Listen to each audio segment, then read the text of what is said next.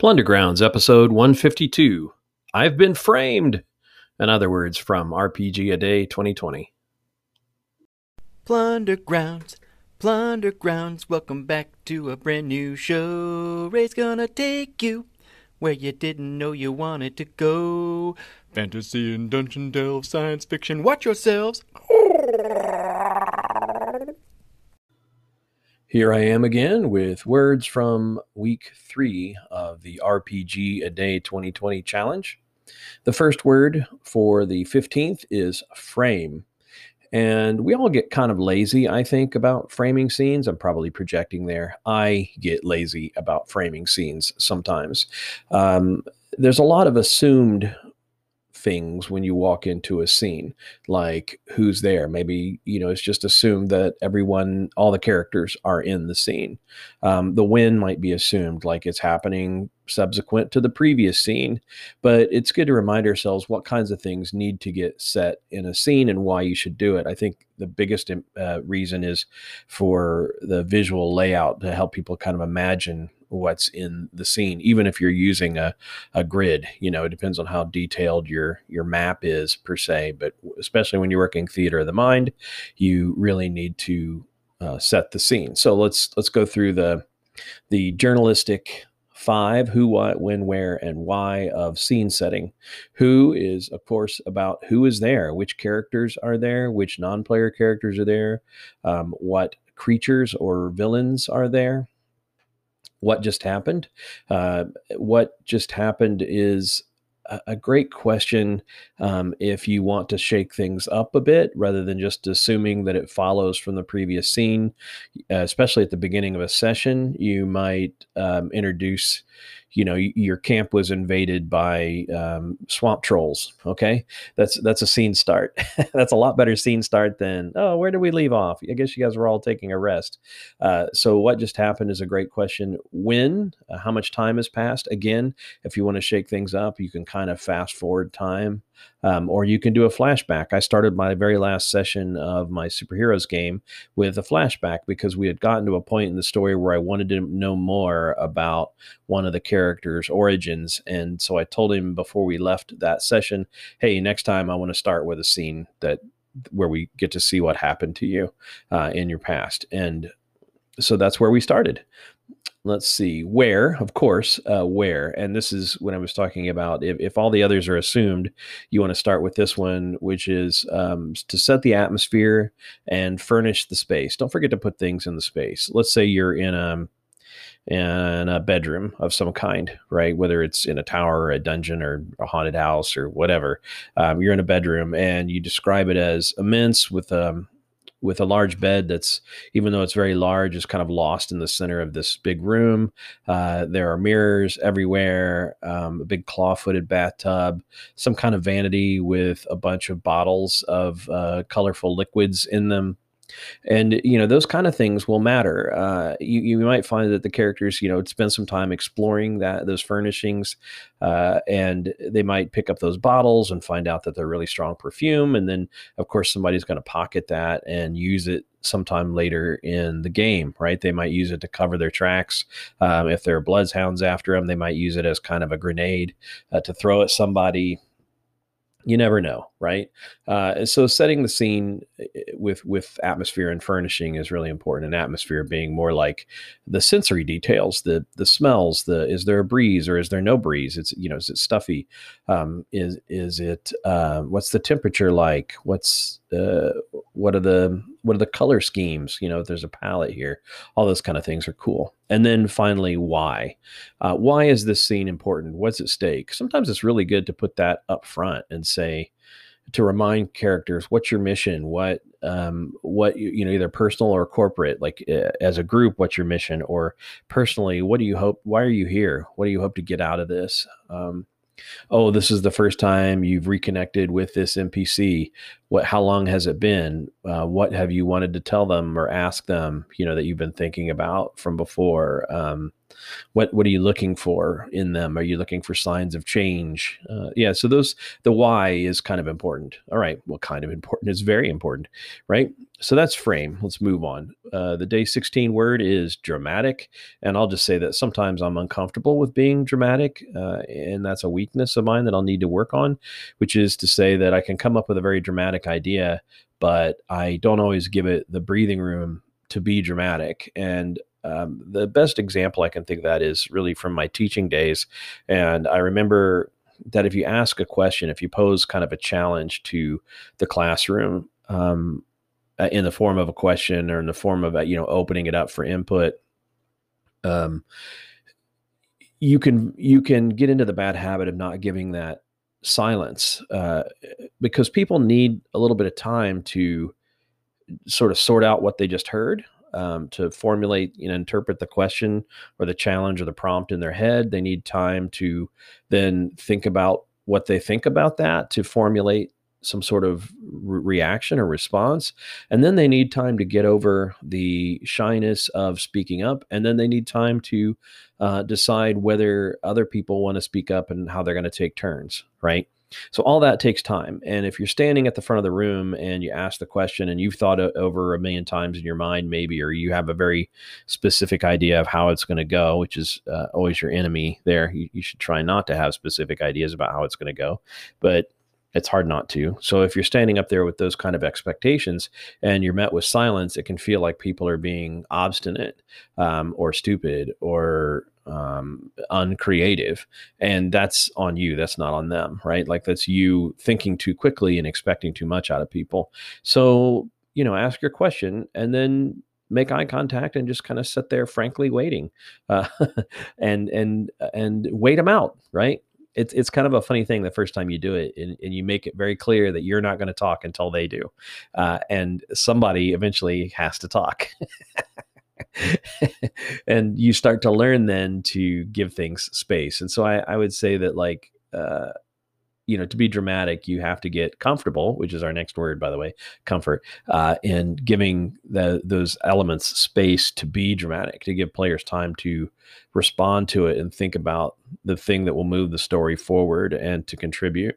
And if you don't give them that space, then you become that GM that just sort of overrides everybody and, and jumps in too much. And I can be that GM sometimes for sure. All right. So, day 17, the word is comfort. Uh, lots of comfort stuff to talk about. I think I, I get my comfort zones are really about drawing and reading for the most part and being alone, right? Uh, lonely fun, as uh, it was called at one point pejoratively. But RPGs have a lot of lonely fun in them. They are a joy to read, they are a joy to look through for the art um, and the kind of formatting of tables and to to kind of speculate with where you can you know roll on tables to see what different outcomes are um, and to plan uh, and to plan in a way that I don't, you know, don't mean to prepare a story, but to to uh, spend your time doing other things, um, doing doing. Sir, let me rephrase that. The time that you spend engaged in other activities can quickly become about role playing games, right? As you're walking down the street, you look at faces, you look at uh, mannerisms, you look at pets, you look at um, nature scenes, and you start translating to those and see what's usable at the table, right? Um, so that kind of com- it's kind of comforting, right? To that you could kind of constantly be playing a game in your head, uh, or being ready for the game or prepping for the game. That's kind of a comfort zone for me. Day 18, the word is meet. Uh, I lack inspiration here.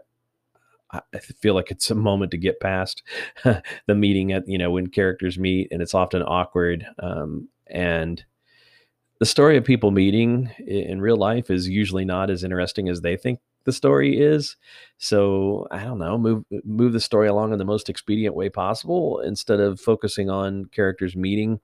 Assume they've already met um, put them in a situation where they're together doing something important a fight um, a pilgrimage uh, a quiz show i don't know like you know stick them somewhere where they're on the spot as a group and let them be a group and then and then as the story progresses you'll find ways to ask questions about um, you know how long have you known each other and do you trust this character or who who among the party do you trust most um, oh, why so and so owes you something. Why do what do you think they owe you, and what is it? Um, it? You know, those kind of questions can can substitute for the meet if you just skip past the meet. And so I, you know, meet is not a not a great word for me. I think it's kind of an awkward and not very well done thing in role playing games.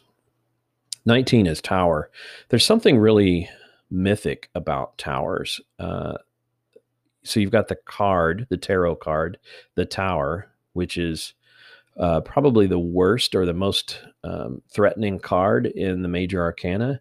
It stands for disaster. You've got a tower with lightning striking it and things falling out of it. Um, there's also this just kind of monolithic, I mean, literally and metaphorically, monolithic presence of a tower. Uh, it's it's inaccessible in a number of ways. It's inaccessible in that it's uh, usually uh, has few entrances and few windows. Um, it's inaccessible in that you have to climb up it, so you have to go. You know, there's a progression uh, that you have to go through. I think of like what's the the Bruce Lee movie where he has to fight his way up the the pagoda, the tower.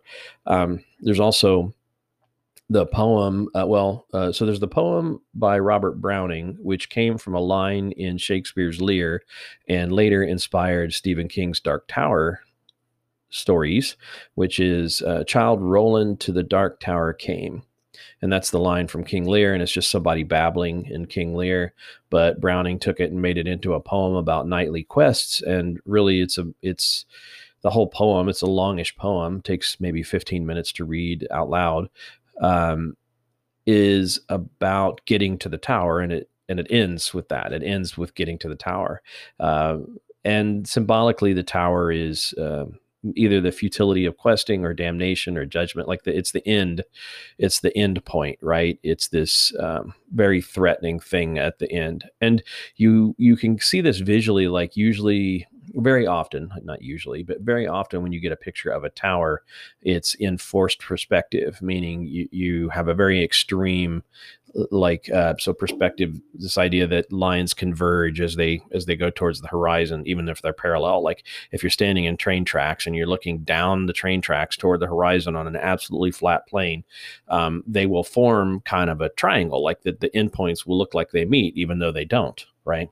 uh, just because of perspective, the way your eye bends. And when you, let's uh, give you an example the cover to the old board game, The Dark Tower, has forced perspective. So the bottom of the tower is really wide and the top is narrow because it's receding from you. It's, it's uh, at a, at a um, remarkable I know pace is the wrong word, but like, you know, it's, it's really, you are far removed from the top of that tower and it's looming over you. Uh, by the way, there is a, I'll put links in the show notes to a LibriVox recording of the poem by Robert Browning, Child Roland to the Dark Tower Came, and the public domain text. But it's it's kind of neat. Um, I don't know. It's the greatest poem in the world. I, I like the idea of it more than I like the poem, but uh, it, it, can be fun to listen to and, and really, especially if you're a Stephen King fan. I read the first two of those books for sure. I can't remember if I read the third one. I know I should go back and read them again because one thing that's interesting about them, I kind of quit on them because they got a little uh, meandering and pointless. I thought eh, somewhere in there, but I also understand that he was writing them at the time that he had major alcohol problems, and uh, the series kind of follows his progression. Uh, so it starts when starts at the kind of height of his early career, and I, have read the unrevised version of the Tower, and then the uh, sorry the the Gunslinger, which is the first book, and then the revised version, you know, came out later. But uh, he, and then he sort of descended into alcoholism, and then by the time he was coming back out of that, he was writing the later books. I think, if I remember that correctly. So, I think if you keep that in mind as you read, it can it can be kind of an interesting authorial study as well as an interesting read. I don't know. I know people love those books. I, like I said, I, I quit somewhere in the middle, but um, I remember Blaine the Train and the and the bear and all that kind of stuff. It was pretty cool. All right, number twenty or or uh, the twentieth word is investigate. Um, pass. Investigate's been done to death for some reason. The single mode of play investigation has become a focus as a problem to fix, where other other modes are just assumed to work without any kind of particular attention maybe because they do. Uh, I get it. There are tricks to doing investigations right. I guess my only input is something I've said many times before, which is don't be subtle. So if you're setting up a mystery that players are going to investigate or giving them something to investigate, um, subtlety is not your friend. You, you you tend to as a GM think you're communicating more than you really are. So you want to put in some kind of obvious clues to things, and then you can still watch them.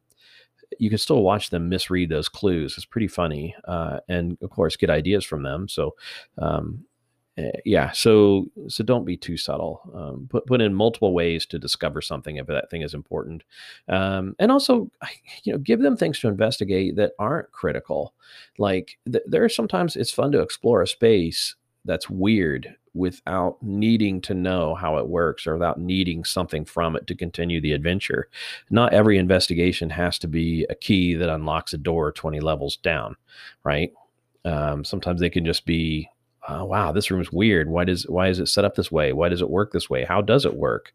Um, who made it? All those kind of things are fun to investigate that may that may come into play and may not come into play. They're just sort of like potential. Uh, okay, number twenty one. The word is push, and it's my last word for the week. I think of the movie when I hear this word, the movie Push. It's not the greatest movie, but it's cool in that it kind of melds psionics with wuxia style fighting schools. So you've got these different types of psionics all battling it out in is it Hong Kong I, or New York? I don't know. It's is it kind of a mythic city? It's been a long time since I've seen that movie, uh, but. Uh, around 2007, one of the first games I wrote, I think, um, like that with the intent of like designing my own game was uh, was based on push and i uh, took my birthday and i was in a hotel for a day while i was traveling i'd actually put an extra day in there on purpose so that i could spend the whole day creating as a celebration of my birthday i used to do that more than i have done recently i need to get back to that but i spent the day writing a game called Push, and it was um, the thing I remember most about it. I think it wasn't a great game. If I go back and look at it now, I'm kind of curious what I'd think about it. But the thing I remember most about it was I was uh, trying to deal with the loner character. So, I, as a character, you made a choice early on whether you were a team player or a loner. And if you were a team player, you drew from a party source of, of resources that was kind of like a I call it a hero chip mechanic or whatever, bennies, whatever, some kind of narrative resource that that was in a pool. But if you were a loner, you sort of had a different pool, um, and it was good, but it didn't replenish the way that the group pool did. So you sort of started off with more personal power, but uh, it was less easy to replenish that. And I thought that was kind of a fun way of dealing with, you know, both punishing and empowering the difference between like loners and team players in RPGs. And I was particularly tired of people, you know, making that, uh, making that kind of Batman like, you know, orphan uh, parents were slaughtered by orcs, uh, loner character that nobody understands and wears his trench coat everywhere, and you know that that kind of stuff gets old. Uh, and I wanted to put some pressure on that, and and uh, the way that pool was replenished, I can't remember what I did there, but I do remember thinking that the way that pool was, repre- was replenished made them kind of come out of their shell. Like I think they had to reveal something about themselves, or uh, it, it, basically forced their hand a little bit so that they couldn't play this uh, uh mysterious character forever. Um, inside of a group, you know, that can be kind of disruptive. So, those are my seven words uh, for this week frame, dramatic, comfort, meet, tower, investigate, and push. And that brings us up to day 21. Thanks for listening. I hope these aren't too disjointed and weird for you. I know that some people are getting annoyed with the RPG a day thing. Um, I said earlier that I do all mine at once, and I and I think I may have inadvertently sort of suggested that doing them one a day is not good. Um, I said something about not trying people's patience. It's probably more about me, not trying my own patience. I have been listening to people doing their one a days. It's a different format for sure. Um, but I don't find them. I don't find one way of doing it better than another necessarily. It's just this one's better for me uh, to do them all at once. And uh, you you do you, and I'll be listening. How's that? Until next time, I've been Ray Otis, and this was another Plundergrounds. Logan Howard does my awesome theme music. He both created and performs it. And until next time, look out for those rest monsters.